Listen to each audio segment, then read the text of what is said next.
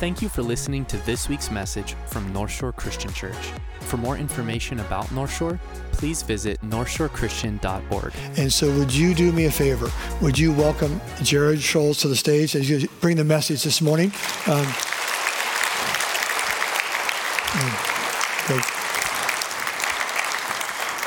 And so for Jared, what we're going to do, he's going to give the message today, but I also encourage tomorrow we're doing the table. Right? And it's a ministry we started here. It's hospitable conversations around Christian faith and culture, right? And so we're going to do that. And so Jared will be there and we'll take a deeper dive into this. And really, you get to set the agenda a bit. It'll be a lot of Q&A and conversations there. So 6:30 in the lobby. And this is definitely, you make sure you come and invite people with you and let's have a conversation. So I'm excited about the message. Love you, brother. Let's do this. Amen. Thank you so much. Give it up for your pastor. What a guy, what a guy, what a guy. Well, we're on the right track. I don't know how many people think hospitable or conversation when they think about Christians. Am I talking to the right room? Am I talking to the right city? So we're on to something. That's good. I can't move here. Mandy already warned me. She's like, you're going to love it there. We ain't moving there. And so I said, okay. And then I started praying. I said, Lord, whatever you want. They have such good coffee. Anyhow, hey, I was thinking about you, praying for you. And I do love to travel. I do love to share in churches. I do like to bring messages that I think sort of, hit more than just a regional level. But my belief is that the local church is the greatest hope for the world.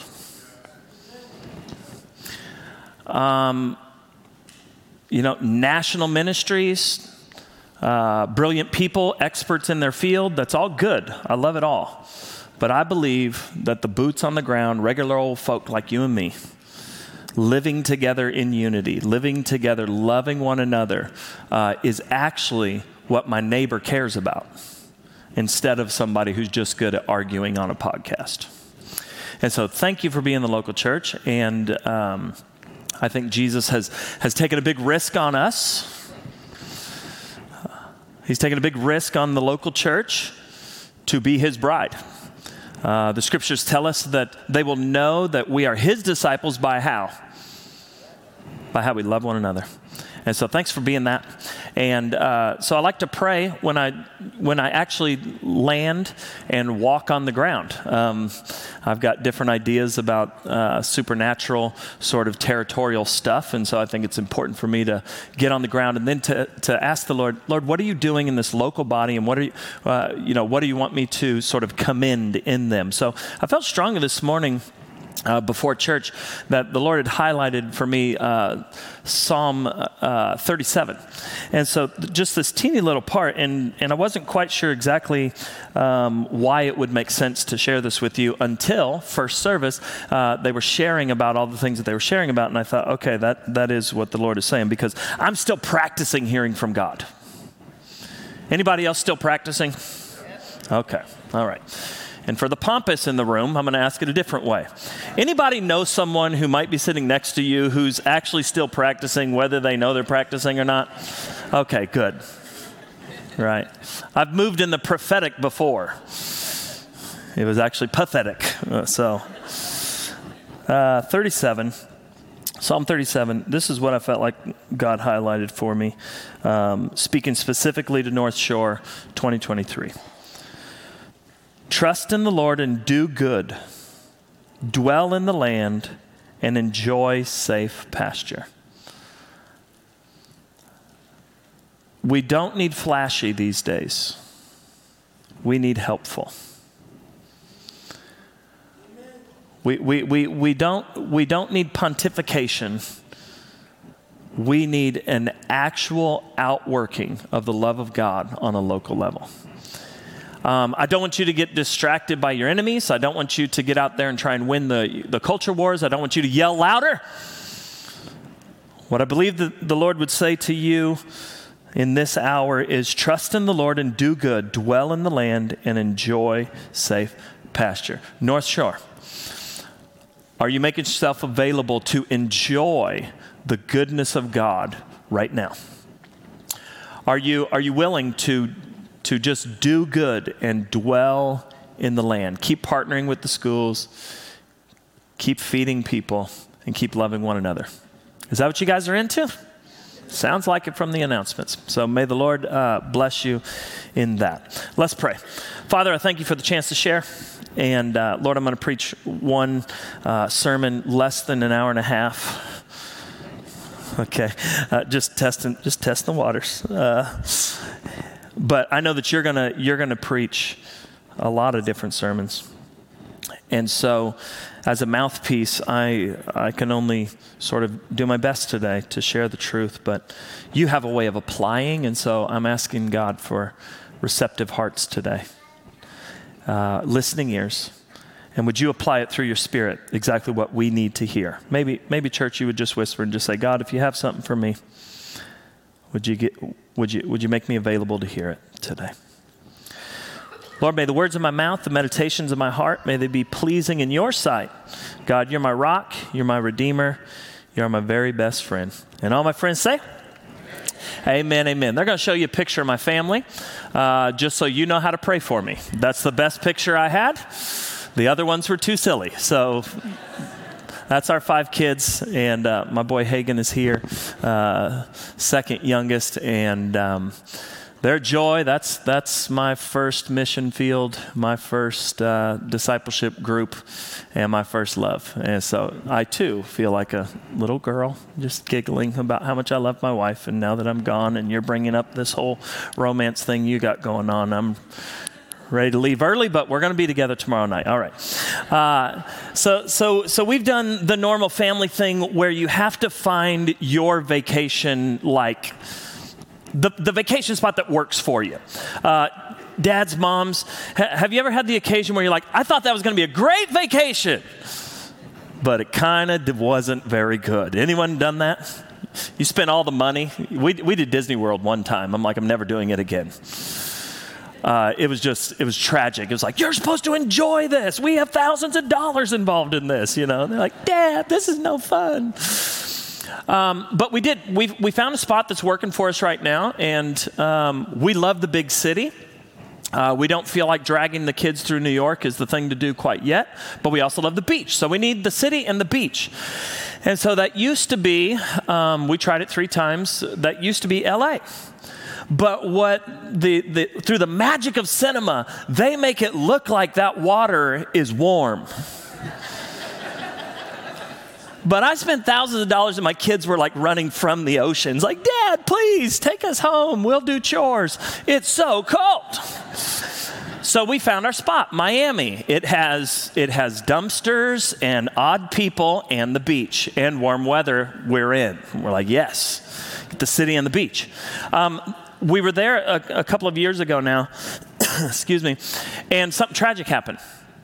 The bolts holding up the parking garage and the condos above it finally rusted through, and a number of stories you can show them the picture, a number of stories just came crashing down. Now the backstory to this is that for a few years, the maintenance folks were saying, hey, we've got a real problem in the parking garage. And they went door to door asking condo owners if they were willing to pony up a few $1,000 and together get the problem fixed. Now, is anyone here like excited to go door to door and ask for thousands of dollars from your neighbors to solve a problem they aren't really that concerned about, right? And so it finally happened. The tragic day happened, and that's, you know, they dug through the rubble for days to try and find people. A couple of days into this whole thing, we were driving on the interstate and the oncoming traffic stopped, not a car. I thought, that's really odd. You know, it started to feel kind of spooky, you know, at some point. It was just like, this is very odd. And then dozens and dozens of police motorcycles. And then dozens and dozens of police cars. And then you know, Secret Service and the State Patrol and all these things started. And then a whole bunch of Cadillacs, because the president was in town to give his condolences to this tragedy. This is called a motorcade. all right? And it's big business. There's a lot of money involved in moving important people around. Who's still with me? Anybody still with me? Now, this wasn't my first blush with the president.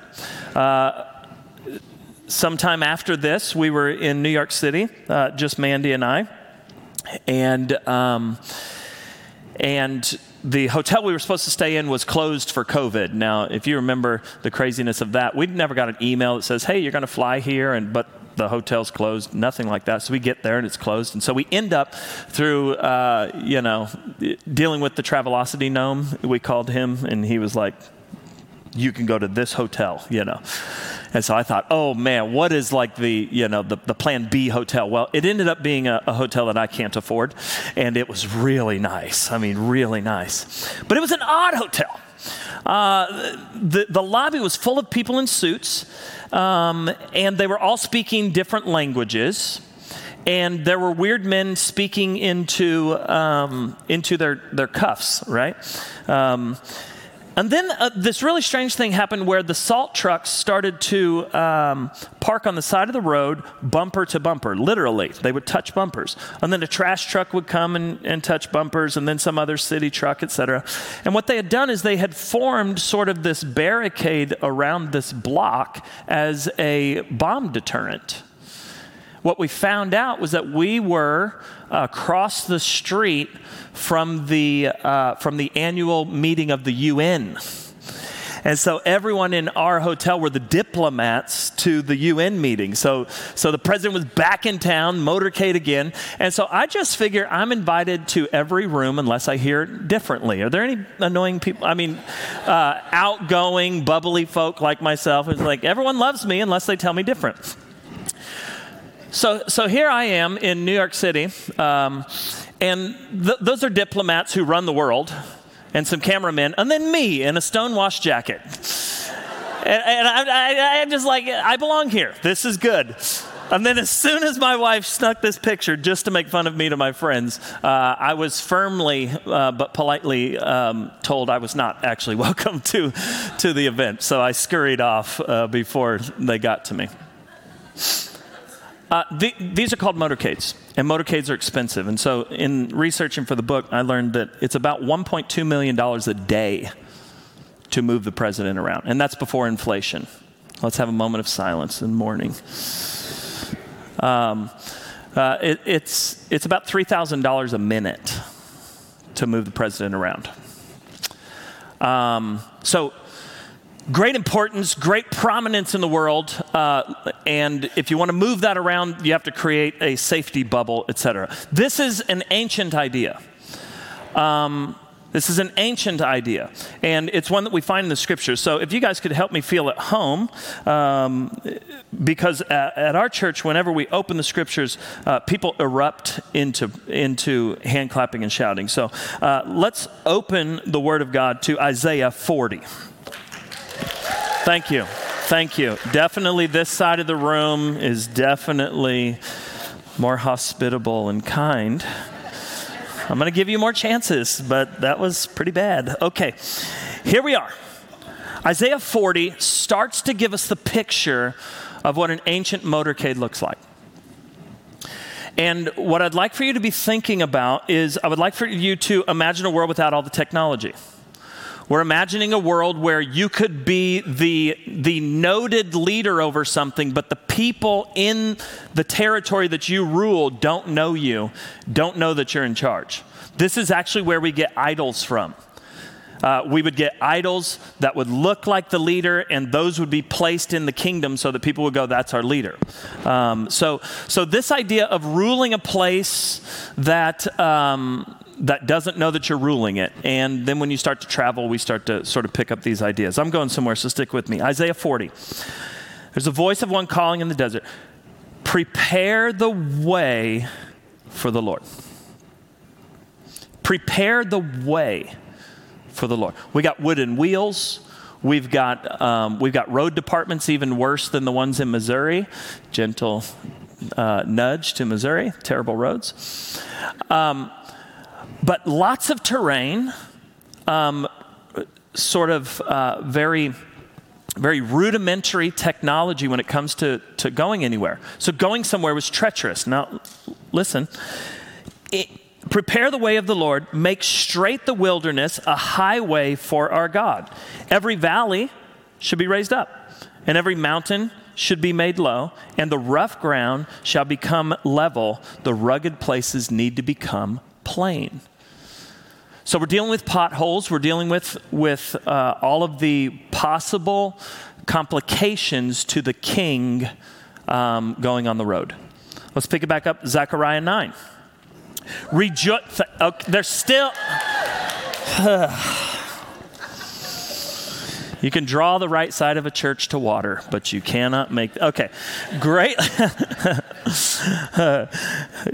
Now there's someone like, I think the hour and a half sermon thing actually might not been a joke. Okay, here we go. Rejoice greatly, nervous laughter. Rejoice greatly, O daughter of Zion. Shout, daughter of Jerusalem. See, your king comes to you. There's a king coming. There's a king you've never met. There's a king you've only heard about. There's a king that you've just got idols about. There's a king on your money, and he's coming to you. Church, can I tell you, we should never take for granted the fact that our God came to us. Aren't you glad that your faith is not dependent on you doing enough good things to outweigh your bad things? Aren't you glad that you don't serve a God who stays perched far off from you, hoping that you come groveling and sniveling to come to him and somehow pay him what he's due? Is there anybody else here who is grateful for Jesus, who did not count glory something to be held on to, but instead he made himself a humble servant and he came to you? Is there anybody grateful? Listen, oh yeah, yes, God. We have such an incredible faith, but it's becoming so familiar that we lose our awe of it. And so, Zechariah, see, your king comes to you, righteous and having salvation, gentle and riding on a donkey, on a colt, on the foal of a donkey. Anybody else picturing like a horse at least? You know, a motorcade? But a horse, a donkey, it's almost like the writer of Zechariah was inspired by a loving God to give us a teaser of what was going to happen. And he says donkey and colt and foal. So I'll take away the chariots from Ephraim and the war horses from Jerusalem. This is good news. How many of you guys know the people of God have been oppressed all throughout their existence? Yes? You guys are going to talk about it as a church next week. It's so current. Being invaded and broken into different tribes. I mean, it's really a sad tale of the people of God being taken advantage of and enslaved. 400 years one time, if you remember.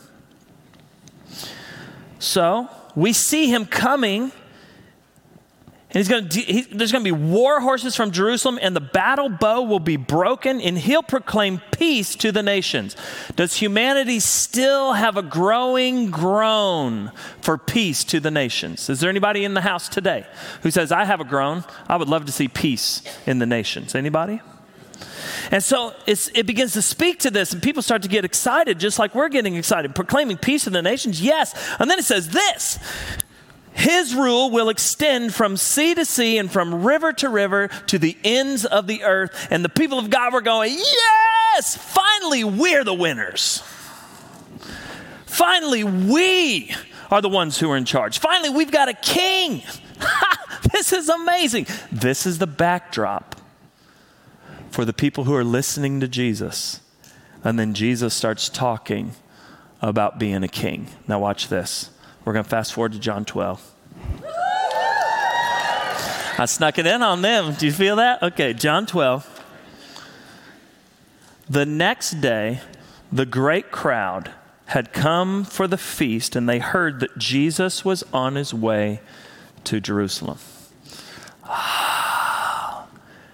you know that guy? You know that guy? Yeah, they said like his dad's like a carpenter or something, but anyway, yeah. My friend's eyes were open. He's actually coming to Jerusalem for the feast. Oh, you heard about him? Yeah, man.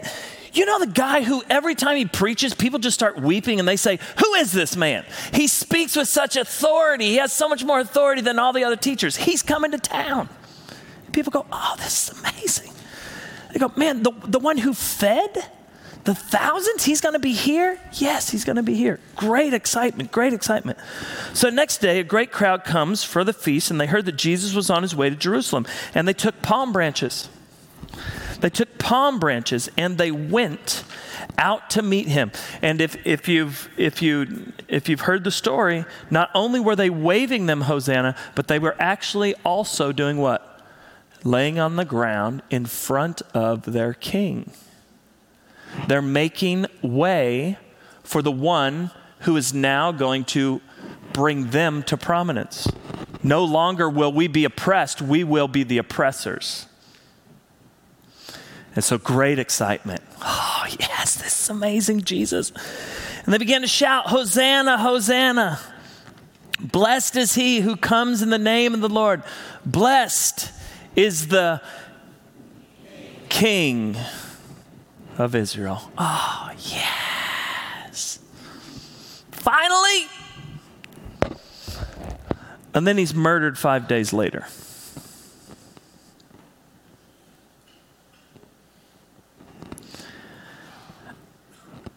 This is a room full of people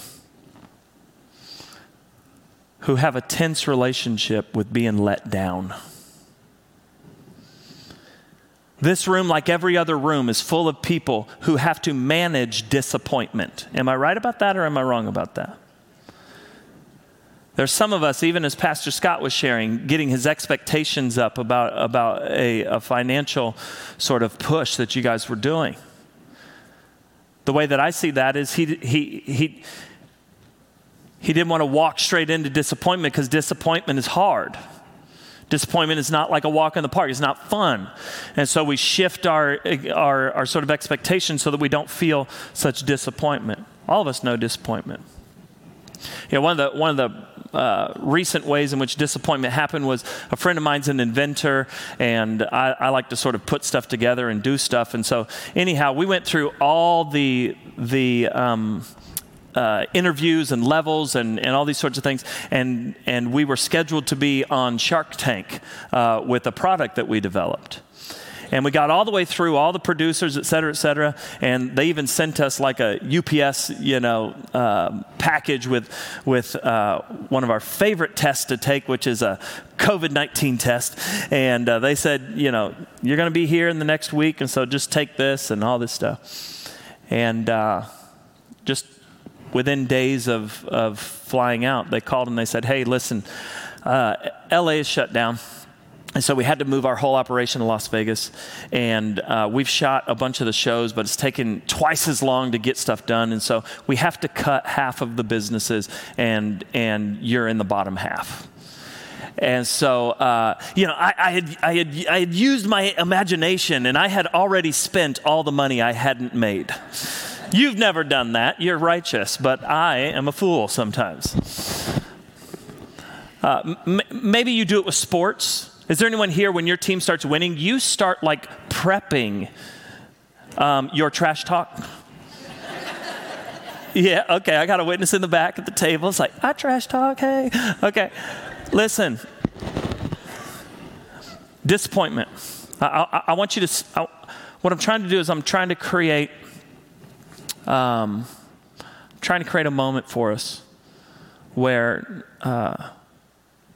we sort of don't let the fact that we're in church and we're listening to a sermon and all that stuff numb us to the reality that each one of us who sits here today has some relationship with disappointment. And so just humanity finds itself in this place. Maybe you've had a relationship go bad. That's extremely painful, as you know. Maybe you had hopes for a group you belong to. That's some of the worst pain is being ostracized from a group. It causes a lot of pain. Maybe you've been disappointed for your own actions. You did something dumb, and it seems like, you know, the punishment for that was much greater than the crime or something like that. Or maybe there's someone in the room here who goes, you know, actually the most painful thing is when other people's sin introduces disappointment in my life. Is there anybody here who would say that? Like, man, I'm disappointed that I was like hit with shrapnel from someone else's bad ideas. And I haven't found a way that God guards me from disappointment all the time. And so humanity sort of lives in this tension. And so I have a simple message today. It's just a very small piece of the book I wrote.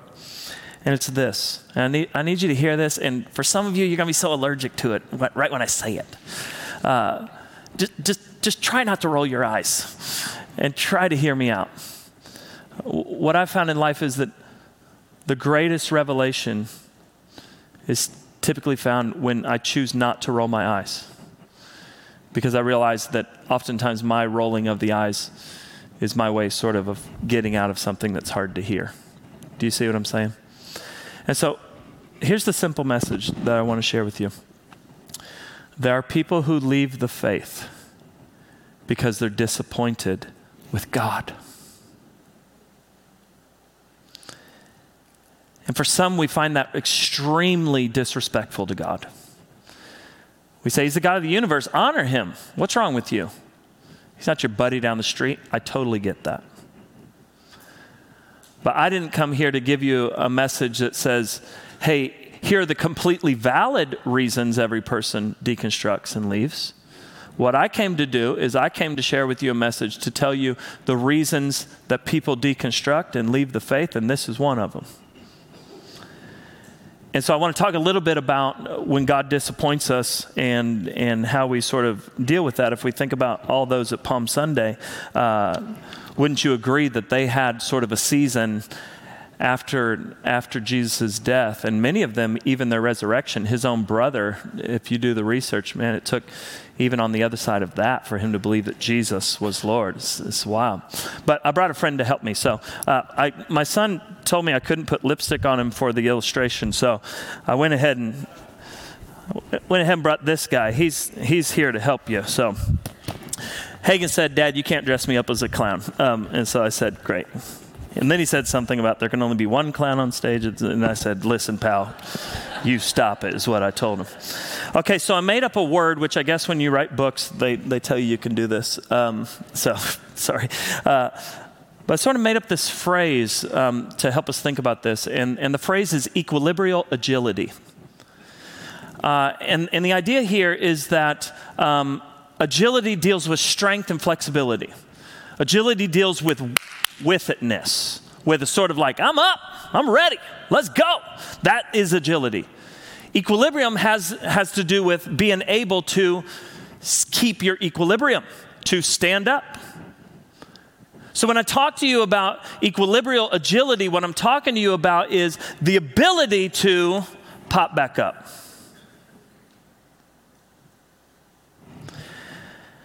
There are those in the faith, for all sorts of reasons, which we talk about in the book, do not have a keen sense, an awareness, a settledness, or the tools or the relationships to suffer being disappointed with God. And so I could tell you stories about God using me as I was praying for someone, hearing bones snap into place and people being supernaturally healed. And I know it's annoying when God does stuff that's outside of our theology. I deal with it all the time. Sorry, I'm going to give that to you. But listen to this. I have had moments where I pray for people and they're healed supernaturally. But my friend Melanie died two months ago. And as a pastor of a church, it's really quite something trying to walk people through the disappointment that God didn't heal her. I prayed for her. If there was some sort of like magic trick of saying the right words with God or something, then the same magic words I said to the thumb that snapped into place would be the same magic words and produce the exact same result for her ALS, but it didn't. And so There are many who leave their faith and they go, yeah, I sang that he's a healer, but he didn't heal. I sang that he is good, but he doesn't seem very good. I sang that he's strong. I sang that he loves me, but I don't feel it. And so many leave the faith when they simply do not have equilibrial agility. And so as we think about sort of these ideas of equilibrial agility, the ability to handle disappointment with God, when we think about that,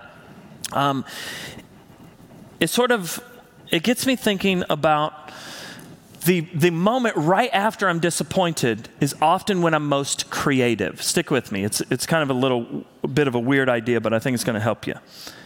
The moment right after you experience disappointment, you get creative. And oftentimes we use our imagination to be creative after disappointment, and we say something like this. Oh, God didn't heal Melanie. Melanie died. We just did her funeral. Well, you know, when I think about it, what evidence do I really have that God is good? I mean, I wonder if maybe, you know, wonder if maybe I'm a part of the gullible instead of the faithful. Do you see that imagination at work? That's called hopelessness. And so I wonder if maybe the skill that God wants us to have as we deal with the moments that life knocks us off balance and it attacks our ideas about who God is and it attacks the very substance of who we think we serve, is maybe God wants to redeem that moment of imagination. God, Melanie died today. Man, Lord, it's hard for me to imagine this, God. This is kind of wild for me to think about. But God, I wonder what you're doing in her husband's life as he's seen the church care for her 24 hours a day, 7 days a week. Can I let you know what's been happening? Her husband seems to be following Jesus more than he ever has on the heels of his wife dying. That when she passed just a few hours after a prayer team and some people came and did not pray for healing anymore, but we prayed for an incredible transition from this world into whatever was next. And she cried tears of joy, and with the machine that helped her talk, because the ALS had taken away her ability to talk and move and all these things, she used her pupils to spell out, God is good. See, Melanie died of ALS with her friends praying for years that she would be healed. But Melanie had equilibrial agility. With her pupils, she said, God is good. Because she hadn't wrapped up the things that God does with who God is. Because guess what, church? We get God. Oh, somebody needs to hear that. The greatest revelation we have is that we get God. And sometimes he does some cool stuff for us. But when he doesn't, we get God. And sometimes he doesn't give us nice things, but we get God. Do you see where I'm going with this? That's called some equilibrial agility. And so I'm wondering today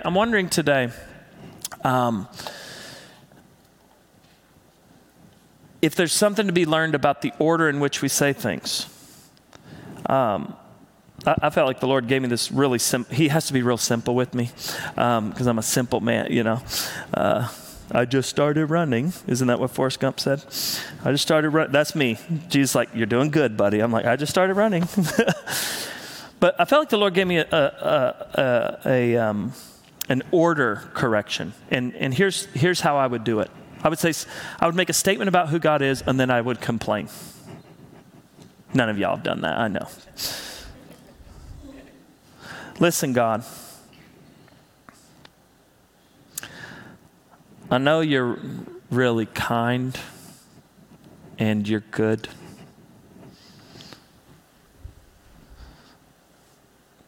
But my friend just won't leave the guy who abuses her.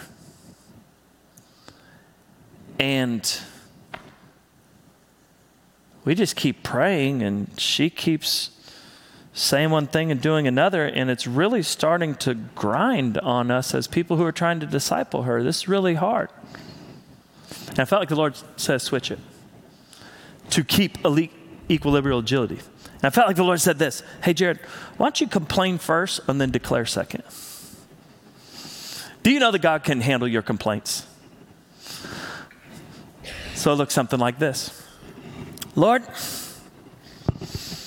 I keep reading my Bible and nothing is happening. And it feels very, very difficult, very, very hard. But God, you're Lord of my life, you're leader of my life, and you might be silent for a reason. And so, Lord, I'm going to continue to show up. And if you show up, praise you. But if you don't, in a way that I sense it or whatever, then I still get you. Do you see the difference? Do you see how the change of sort of the order sort of makes sense? There's this great place in Psalm 27 where he says, I love you guys. You're such fast learners. You're surprising me. It's amazing. Psalm 27. Okay, I already said Psalm 27, so we don't have to do it. Okay. I'll start a little bit. Like, ooh, hold on. Psalm 27.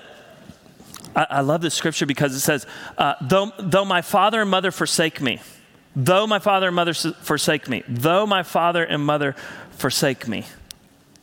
Lord will receive me. That's what the psalmist says. Though my family rejects me, God accepts me. And he gives a couple of other examples of sort of this knockdown and back up moment, but he makes it really clear here in 13 where he says, I am still confident of this. I am still confident of this. That means he's waiting for he's waiting for the evidence to show up, it seems to be. I am still confident of this, what's that next word? What are those next two words? I will see. I'm still confident of this, that I will see the goodness of the Lord in the land of the living. Do you see a prophetic, redeemed imagination that I don't know how God's going to do it, but he's going to do it. God's working behind the scenes. I don't see it right now, but I will see it because there have been moments I didn't see what he was doing, only to find out that he actually was doing something. So as it turns out, I'm not God. Anyone had that rough conversation with God where he puts you in your place? But isn't that so freeing to be put in your place? I'm still confident of this, that I will see the goodness of God, of the Lord in the land of the living.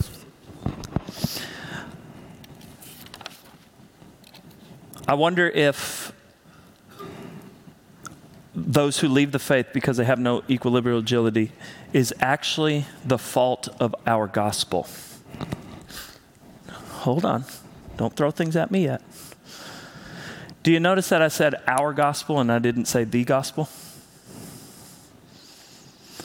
Our gospel, if we're not careful, starts to entangle the blessings of God with the promises of God. So it might sound like this. If I'm a good boy and I stay pure and I get married young and I make all the right choices, my romantic life and my marriage will be a breeze.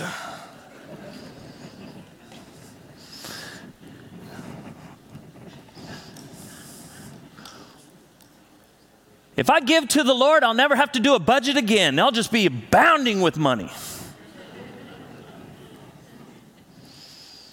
If I really love God, I'll feel him every second.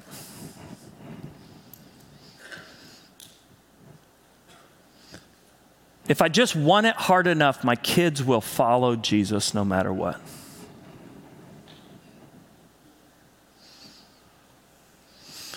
If we do enough fasting and praying, all the politics will go my way. Am I real talking this morning, or is this just not really where y'all are at? Is it working? All right. I'm almost done. That's our gospel, church. The gospel of Jesus Christ is get in here. Come in. Hey, come here. Go. But I'm a mess. I know. Come on. I have such wisdom for you. You're being attacked through foolishness. I have the wisdom of God. And it's yours now. Really? Yes. Well, what else do you have for me? Oh, I've got a family who's going to walk with you. Oh, really? Yeah. Get it. Do you see where the gospel and our gospel are two different things? And so may God purify our gospel to be his gospel. That Jesus is the way, the truth, and the life.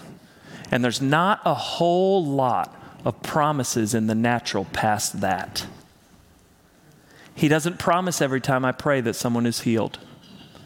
He doesn't promise that if I do everything right, that everything will go smoothly for me.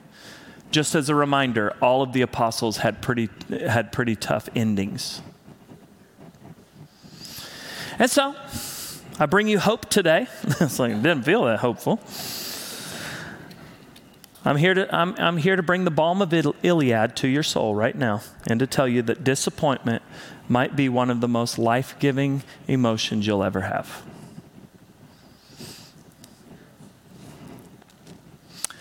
We planted the church on the idea that we could make disciples in relationships. And so small groups to us were really important. So we made a crazy thing, and we had half of our people in homes eating and storing and praying, and then we had half the people at a church where we were preaching and singing, and then the next week they would rotate. So we planted two churches at the same time. If you're thinking about planting a church, don't do that. That was crazy. But we would do this, and so neighborhood church is what we would call those. Those really meant a lot to us, and so one of my mentors who helped us plant the church and was really important to me, he said, "Jared, this ain't what I signed up for." And I'm like, "Ooh, okay." He goes, "This isn't what I signed up for." I go, "Okay, tell me why." He goes, "Well, the problem is we've got the food, but we got the drinks before the food. So people are pouring, they're getting drinks, and then they're walking with the drinks all the way through the food line." And I'm like, "Steve, okay." And he's like, and another thing. I'm like, "Wow." He goes, "And another thing. The kids are too close to the adults trying to study the Bible. The kids are having fun and doing all this stuff, and it's interrupting." I go, "Well, what's the solution?" He goes, "Move the drinks to the end of the line, and if we could go up a story in the house, that would really cure it." And I go, "Fine." So we did it, and it ran so much better. Dumb illustration to just sort of illustrate disappointment led to greater growth. And so here's what I'm here to actually encourage you about. There are people around you who are disappointed with God. You are not God's PR person. You are not here to spin everything that happens in their life into a happy thing. You can sit with them in the tension. You can sit with them and say, "I don't know." And what I want you to do is I want you to trust somewhere way back here where your spine straightens and you have the faith that you've always wanted, where you sit and you go, "Oh, you know what? I'm willing to sit with you in this moment, because I believe that disappointment can be one of the greatest catalysts for purifying a faith that is impure." And so when they sit with you and they tell you why they're disappointed, if that's a part of your gospel, my gospel, instead of the gospel, then you will have the opportunity to share that. Is that making sense to anybody? And so maybe that's one of the sort of way forward. I'd like to close now, and just as the band is coming and things, I want to tell you about this book a little bit. So this is one of maybe 14 things that we highlight in the book for reasons people leave the faith. And so in the book we talk about some people were handed a passionate faith, but not a very scholarly faith, and so they leave it. Other people feel like the church should be getting social issues better, things like racism and wealth and things like that. Some people leave the faith because it's a matter of politics. Some people leave the faith because they're suspicious of anything that is organized or successful. Have you noticed that in your city? Just the idea that, I don't know, can't really trust him. If it's organized, I don't trust it. There's also a great number of people who just don't trust the Bible. They don't know how to trust the Bible. They've never done any research. And so we talk about a bunch of these things, and then we talk about 7 pitfalls to not fall into if you are trying to purify your faith. And like one of those pitfalls would be a spirit of indignation that actually comes from the world, but we Christianize it and we call it righteous anger, but we're still coming with a combative and forceful tone instead of the countenance of Jesus. Does that make sense? So we talked through a few of those pitfalls, and then the end is proving to be the most helpful part for a lot of people, where we talk about 14 things that we as believers can do to stop the bleeding. And so it's a rough book in some respects because it talks about sort of the hard stuff about why people are leaving the faith. But I hope it's a hopeful text because you trust God more in the unknown than you used to. Have you ever had God meet you in the place of stress in your faith? Yes or no? There's a whole generation of people who are living in that. And listen, if they are a part of churches that have nobody who steps up to be an elder in their life, then they're going to fall away from the faith. And so the greatest hope we have is that you have a culture of making disciples here in community. And so what I'm hoping happens here is when someone has doubt, they go to small group and they look in your eyes and you go, that's why we're here, is to bounce these hard ideas off of one another. So we're going to do a bit of that tomorrow night and really get into the nitty-gritty of it. Your last blank, because I just want to be faithful with your handout there. When God doesn't behave as expected, we get the opportunity to learn another way in which he is better than we thought. He's better than we used to think, right? Let's make our hearts available to the Spirit right now as we bow.